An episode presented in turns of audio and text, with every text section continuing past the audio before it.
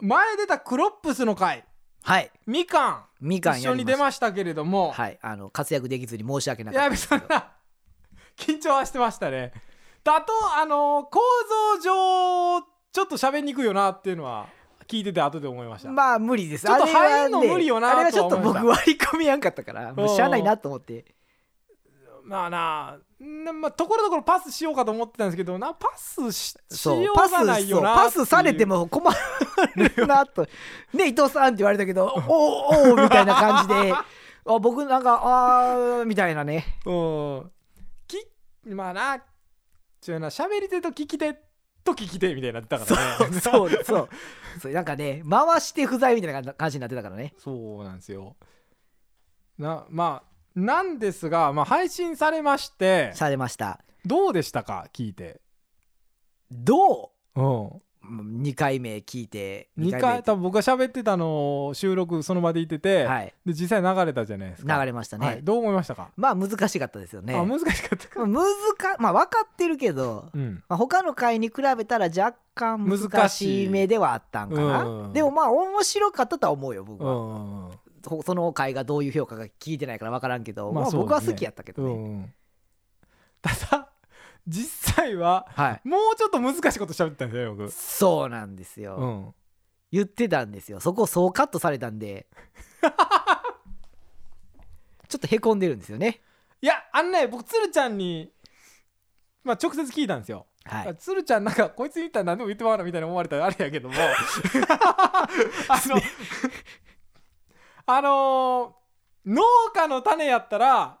めっちゃ採用してたんやけども、はいここはクロップスで、はいやっぱ一般の方が聞く、はいまあ、ポップの方なんで、うん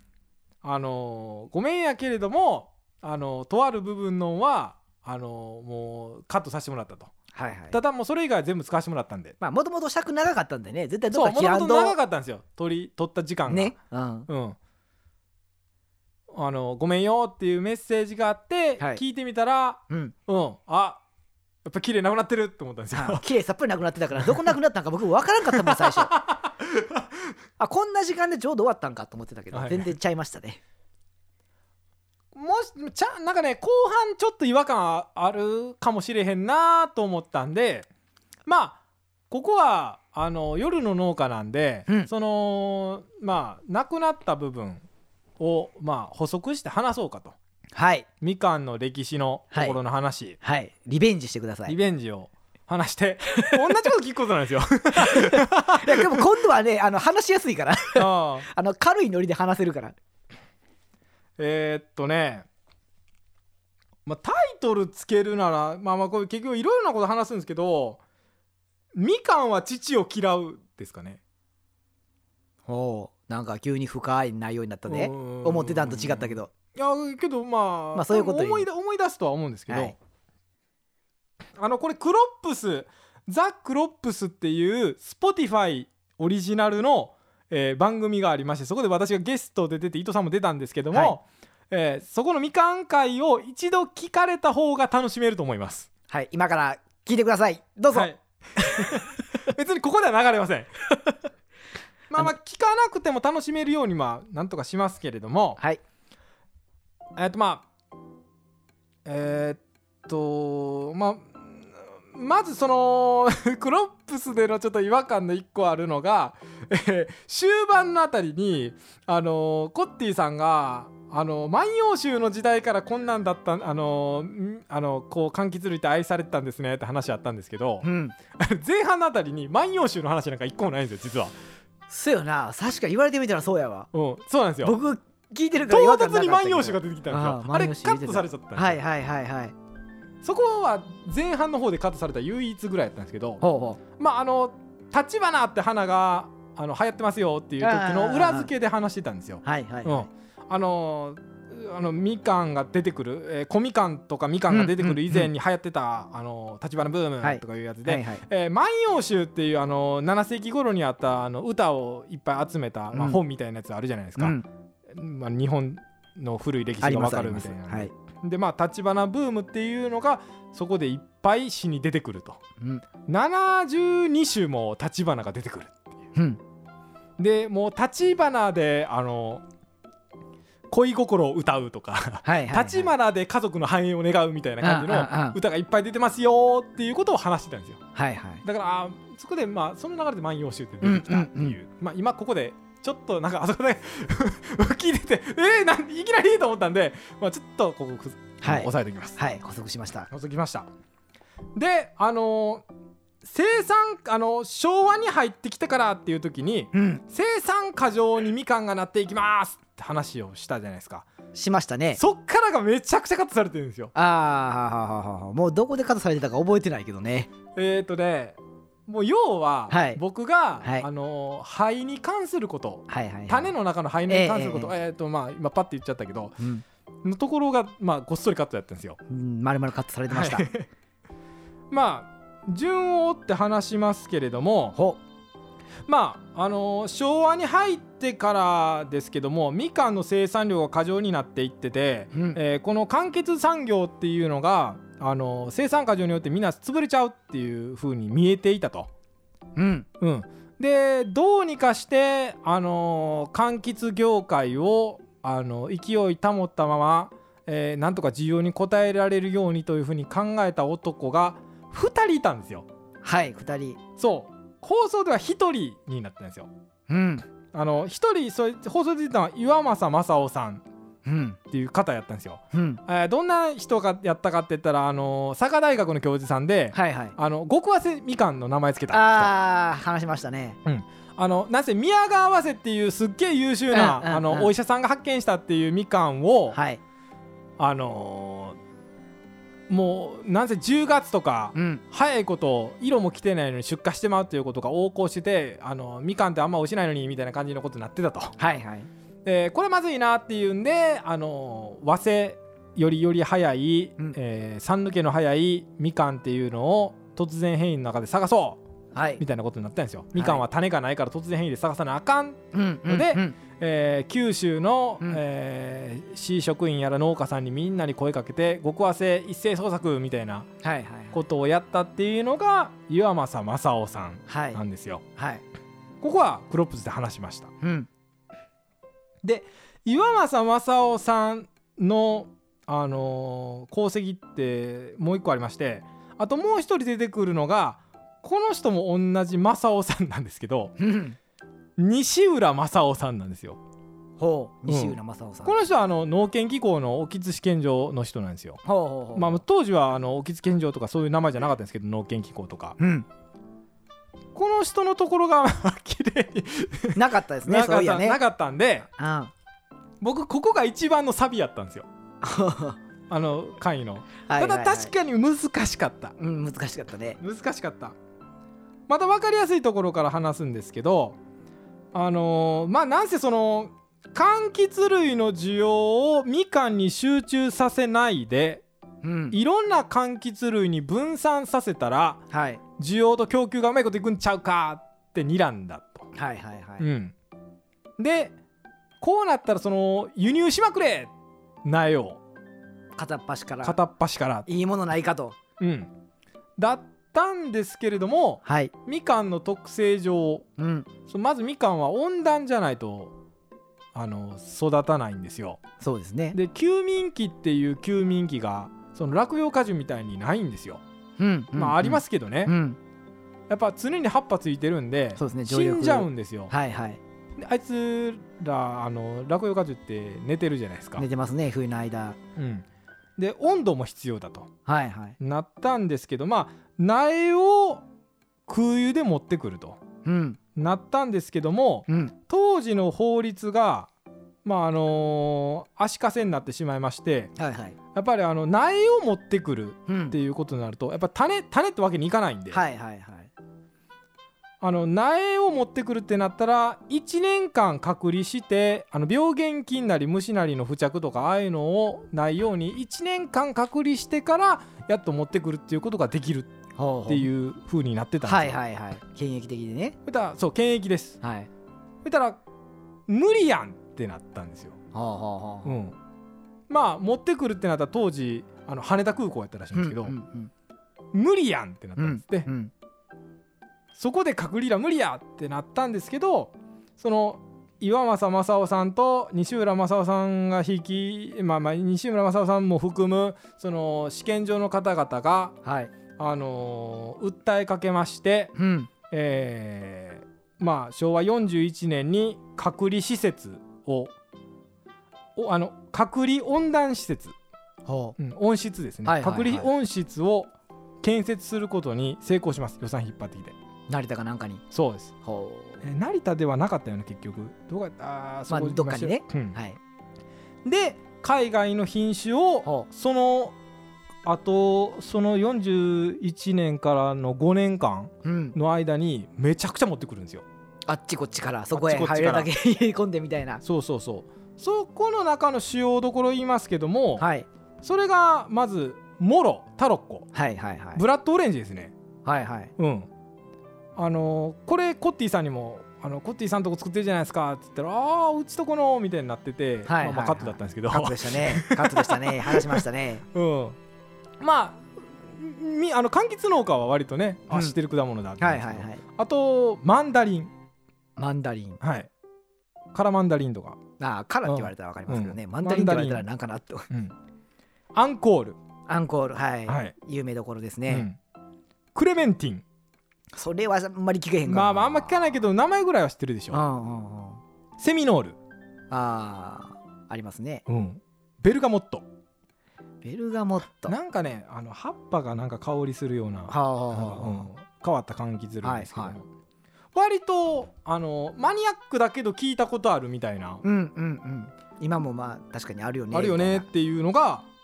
たいこな。の施設作られての初めて。そのおかげのんでこの後の5年間ぐらいで一気に輸入するみたいなのがあってそこではやっとできたんですよ。はい。ほう。うん、だからこの時の努力のおかげでまあ私たち植えられてるっていうはあ。音質から始まったと。そう温室から始まったへえ温室作りますせ頑張る騒動みたいはあなのはあはでできるようになったと。あ。はいはい。ででまああのー話がちょっと戻ってうん。であのー極早生探しまくりだったじゃないですか。はいはい。うん、極早生を極早生をうん。意図的に作ろうと、はいはい。あのー考えまして、うん。あのーじえー人工的に変異を作れないかなと考えたんですよ、はいはい。あのに西浦正夫さんは。うん。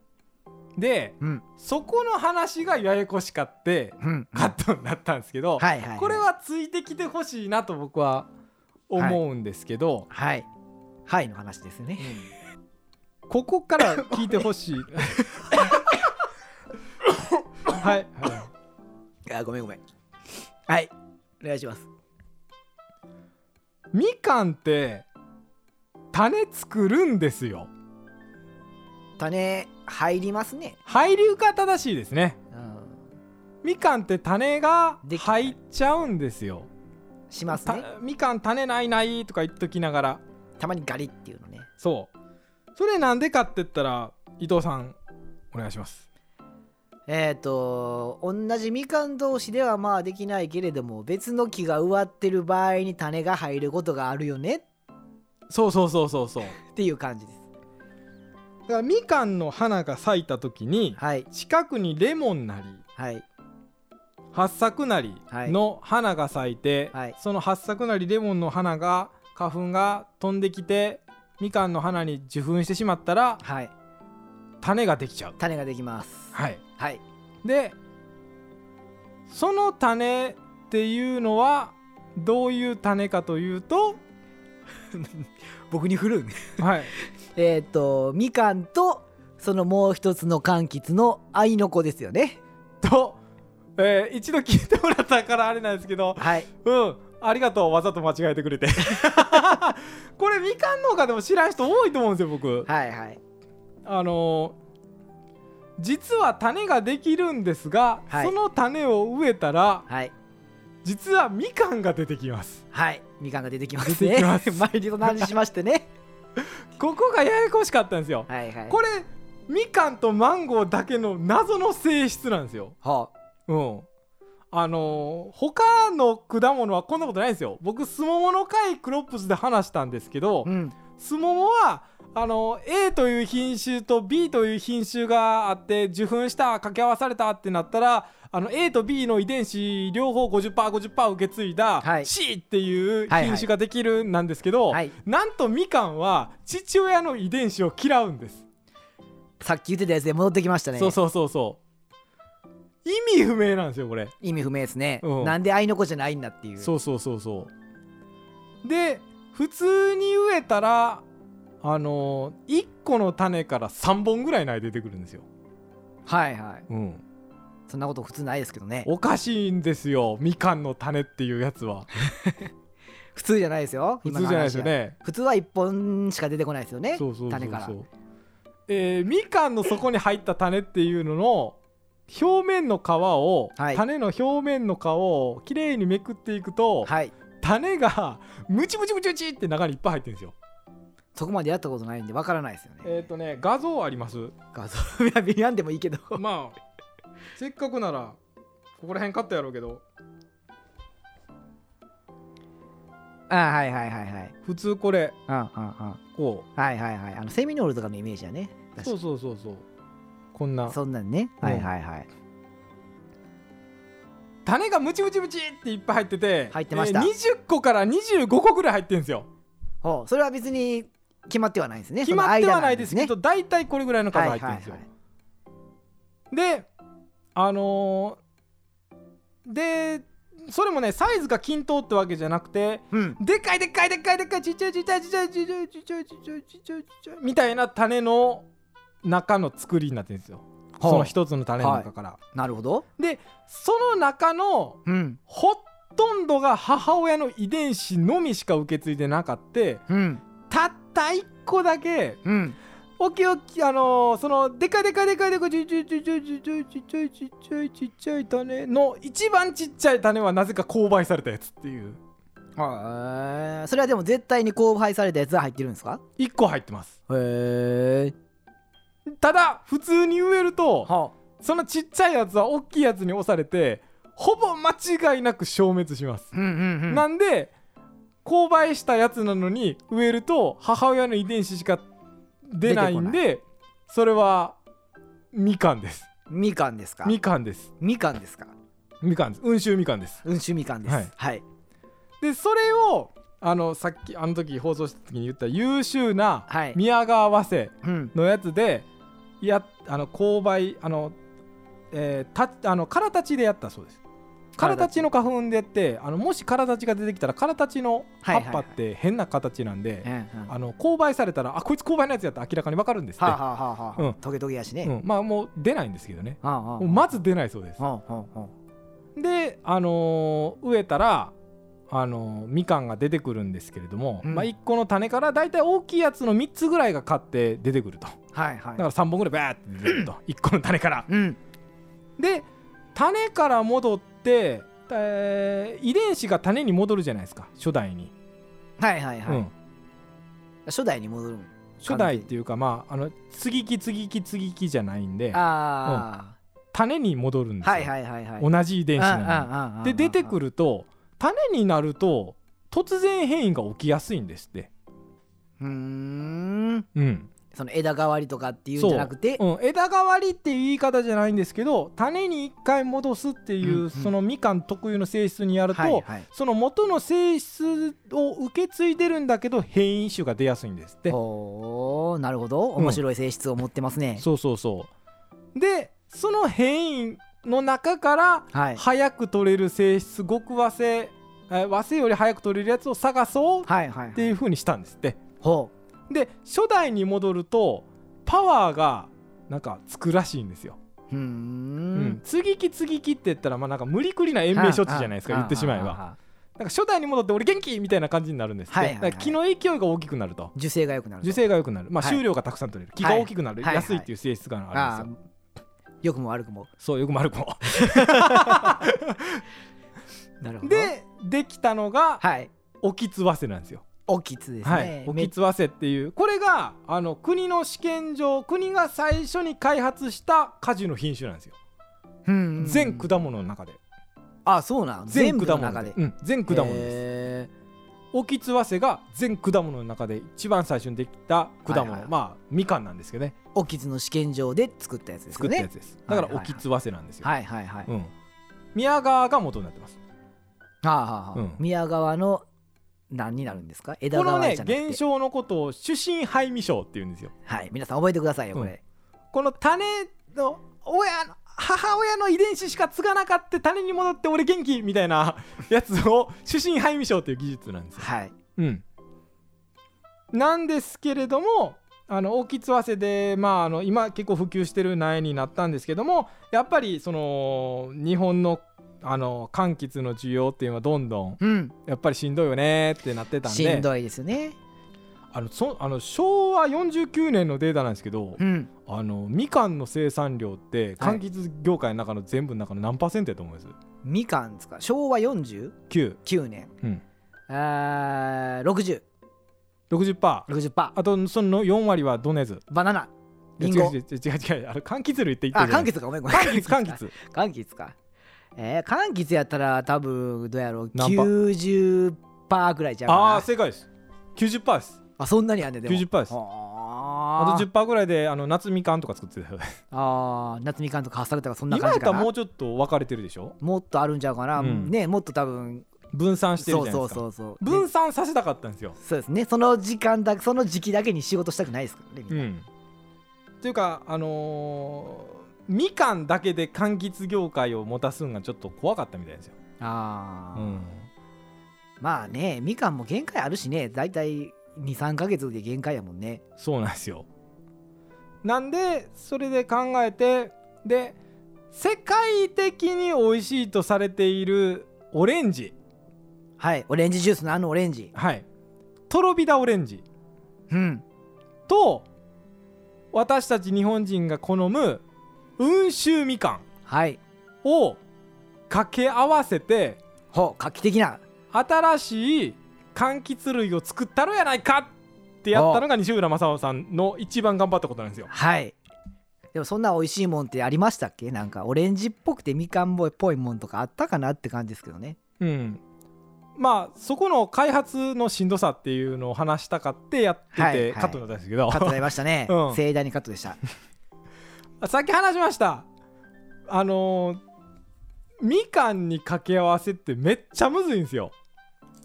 ね話だけ聞いたらそんなむずそうに思わんけどもそうだから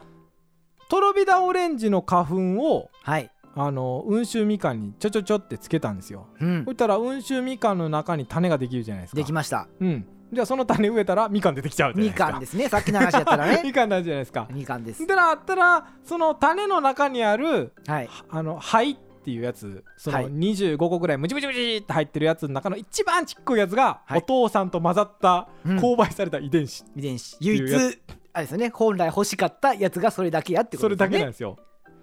それを頑張ってあのー取り出してはいあの植えてってことをやったのが西浦正夫さんはいご夫婦なんですよ。ほうその技術はやっぱりとんでもなく難しい技術なんです かえっ、とね種をきれいに剥くんですって、はいできれいに剥いて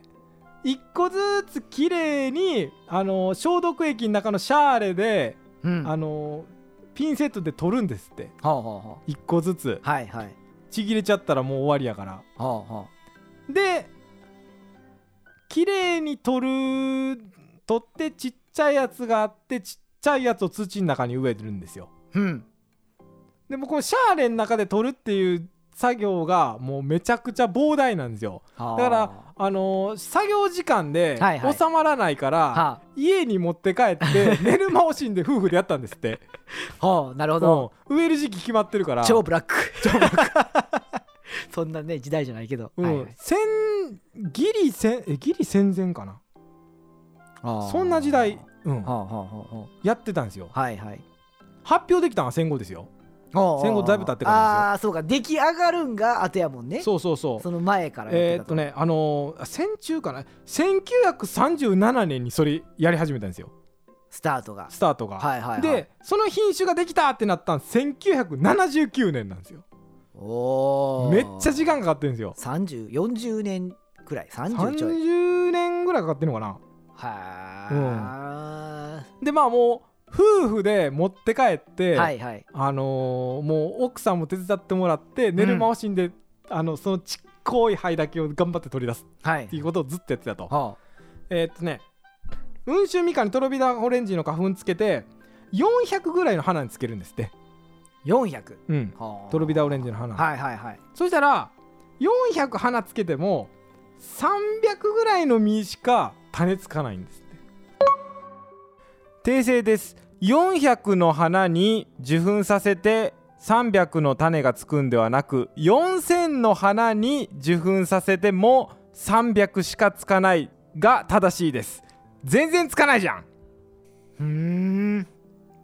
打率悪いんですよ悪いねめちゃくちゃそやっぱり温州みかんって種つきにくいんですよもともと種つく性質じゃないからってことねそうそうそうそう多分ね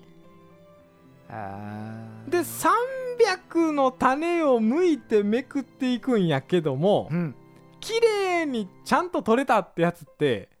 60ぐらいなんですって、なるほど400が60になりましたようんえー、300 300あがー60 360ね、うんはい難しいんですよはいでその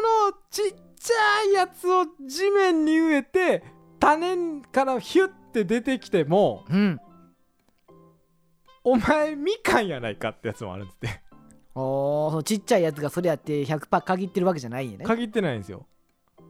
混ざってるわけじゃないんや、混ざってわけじゃなくて間違ったお前みかんやないかって、はいはいは葉いっぱ出てきたら見たら分かるんですってはーお前トロビダの血入ってないやないかっていうのうんうが、んうんでそれもダメってなって、うんあのーちゃんと勾配されたやつがひょって出てきたのは3本3本だから4000から3になる、 4400えーよ4000の花からああ4000え4000の花から 300? そうですあ種がつくんはああ300うんああああなるほどそんな程度ああ4000分の3で優秀なやつが出てきたと優秀かどうかはまだ分かれへんそうね、でその3もいい性質かどうかなんですよ はいはいはいはいダメーとかあるんですよそらあるやろねでそんなことを繰り返してやっていってできたのが清見っていう品種っていうああ、聞いたことありますよね、はい有名どころですよね清美有名どころあののよく身を間違 えられるそうそうそうそう清見っていう柑橘類、はいはいこれが本当にみかんとトロビダオレンジの掛け合わせのうん日本初のタンゴールってはいはい言ったらこれ分かんない人もおるかもしれないですけどみかんをあの学名的に言うとタンジェリンっていうんですってうんうんうんであのオレンジの「オル」のところを取ってうんタングうんオルなんで、タンゴールはいはっていいう造語、はいうん、2つ掛け合わされたオレンはいジはい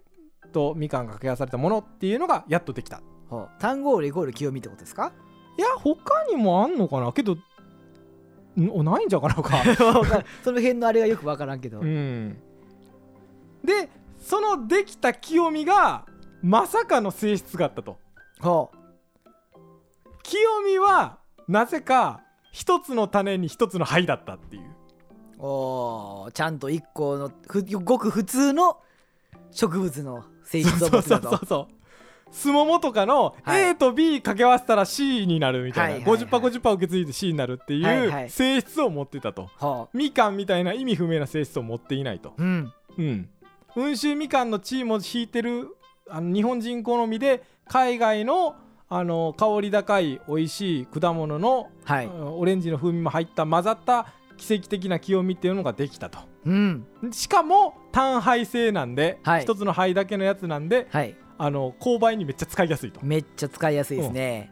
清見の花に別の花粉つけたら100%混ざったやつなんでそうですね、うん、もうごくごくか普通の感覚で育てられるとそうそうそ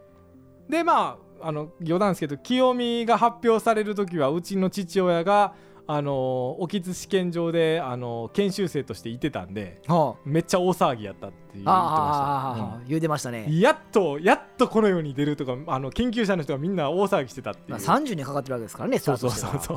うねやっと世に出せるっていうことで大騒ぎしてたと。で清美を母親にしてうん新しい品種作るっていうのがめっちゃくちゃやりやすい。はあなんであの清美はビッグマザーになってったんですよそうですねもうあの相関図みたいなやつ見たら大概き出てきますからね大概清美なんですよはいだからまあ例えば知らぬい、まあ、皆さんが好きなデコポンうんあれも清美が親なんですよ、そうですね、うん、こういうあの背景があるから、はいはいえーまあ津の香り春宝、うん天草い晴海瀬戸か晴姫麗子玉美で紅マドンナもおばあちゃんぐらいに出るのかなうんみたいなもう今の仕様となっているあのいわゆるみかんとは違う柑橘類っていうのはもうこういった背景があるからあってこそ出来上がったおかげであると、うん、うん清美があってからっていそうですねことだったっていうのをはい全カットやった全カットやった ですねリベンジですよねこれはいやでもねその話はねやっぱりみんな知って知っといたら面白いなとは思いますけどうね、ん、やっぱりね単配性多配性とかいうねあーあそこがねそうやねやっぱりね聞き流しながら聞いてるクロップスには合わないよね合わないいね、まあ、クロップスではないかなって確かに気はするね言われたらねそうなんあのー伊藤さんこれ知らんちゃうあとねもう一個実はね、うんあの品種の開発方法ってあるんですよはこれ知ってるあえあるんですよは主心杯未生ああ主心杯未生まあ、これはあはあのみかん独特あはえー勾配あありますよ勾配えねそのは花粉とで受粉させてってやつですよね、うんあと突然変異枝変わりって枝代わりね、うんうんあともう一個あるんですえこれね柑橘の柑橘業界の人あんま知らないんですあのウイルスフリーないみたいな感じのああれ関係ないか関係ないだって別に変異あの変異じゃないもんな、うんあいでえーあれ遺伝子変異するやつあのえー あの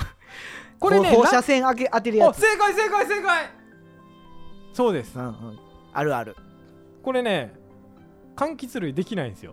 あそうなんやえー、その理由はなんでかと言いますとほうこれガンマフィールドっていう施設なんですよあのーはいはいはいは微量な放射線をうんうんずっと照射し続けるんですよ、あそうなんやあれね2年間ぐらいねそんな当てるんやそうあの一瞬バーンって当てるんじじゃないんやゃ違う微量なのちゃちちゃちゃちゃってね当て続けるん照射やするんですよあああこの施設があるんが茨城県なんですあ茨城はい寒いんですあーなるほどまあ寒いねちょっと柑橘には向かんよねそうなんですここの施設ねちょっと外外なんですよおお無理なんですよはいはいはいだからあの柑橘類では全然さっぱりやってないとやってないんですできやんことはないよねちゃんと当てて育ててたらもしかしたらできるかもしれやんけどってことやねそうそうそう、うんうんうん日本ではそのガンマーフィールドっていうんですはけいど、はいはいその施設が寒いところにあったから北限を超えてたとおうなるほどなんで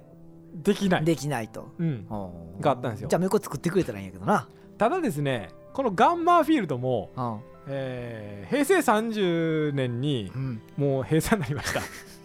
もう理由はわかるでしょええいやもうだってなんすかもういらないってことですいかやーまあ印象放射線的にっすそうかいうことですなるほど梨とかね桃とかねたまにそういう品種あるんですよ、おうあの突然変異で作ったやつそうそうそうガンガンマ線とか言うんですけど、はあはあうはん、それ照射して、はいはいはいあの変異体作りましたみたいな品種あるんですけど柑橘類ないっていうのはそれです、あへえうんでも今はもうその施設がなくなったっていうことやからもう根本的にもう一生出てこんやろって話ですよね。あまあ、うん、基本的には施設はまだあるんやろうけどもう今運用ーされてません、はいはいはい。うんまあ、あとはもう突然変に頼るかね購買購買して出てくるかみたいなもんですもんうんうね。ん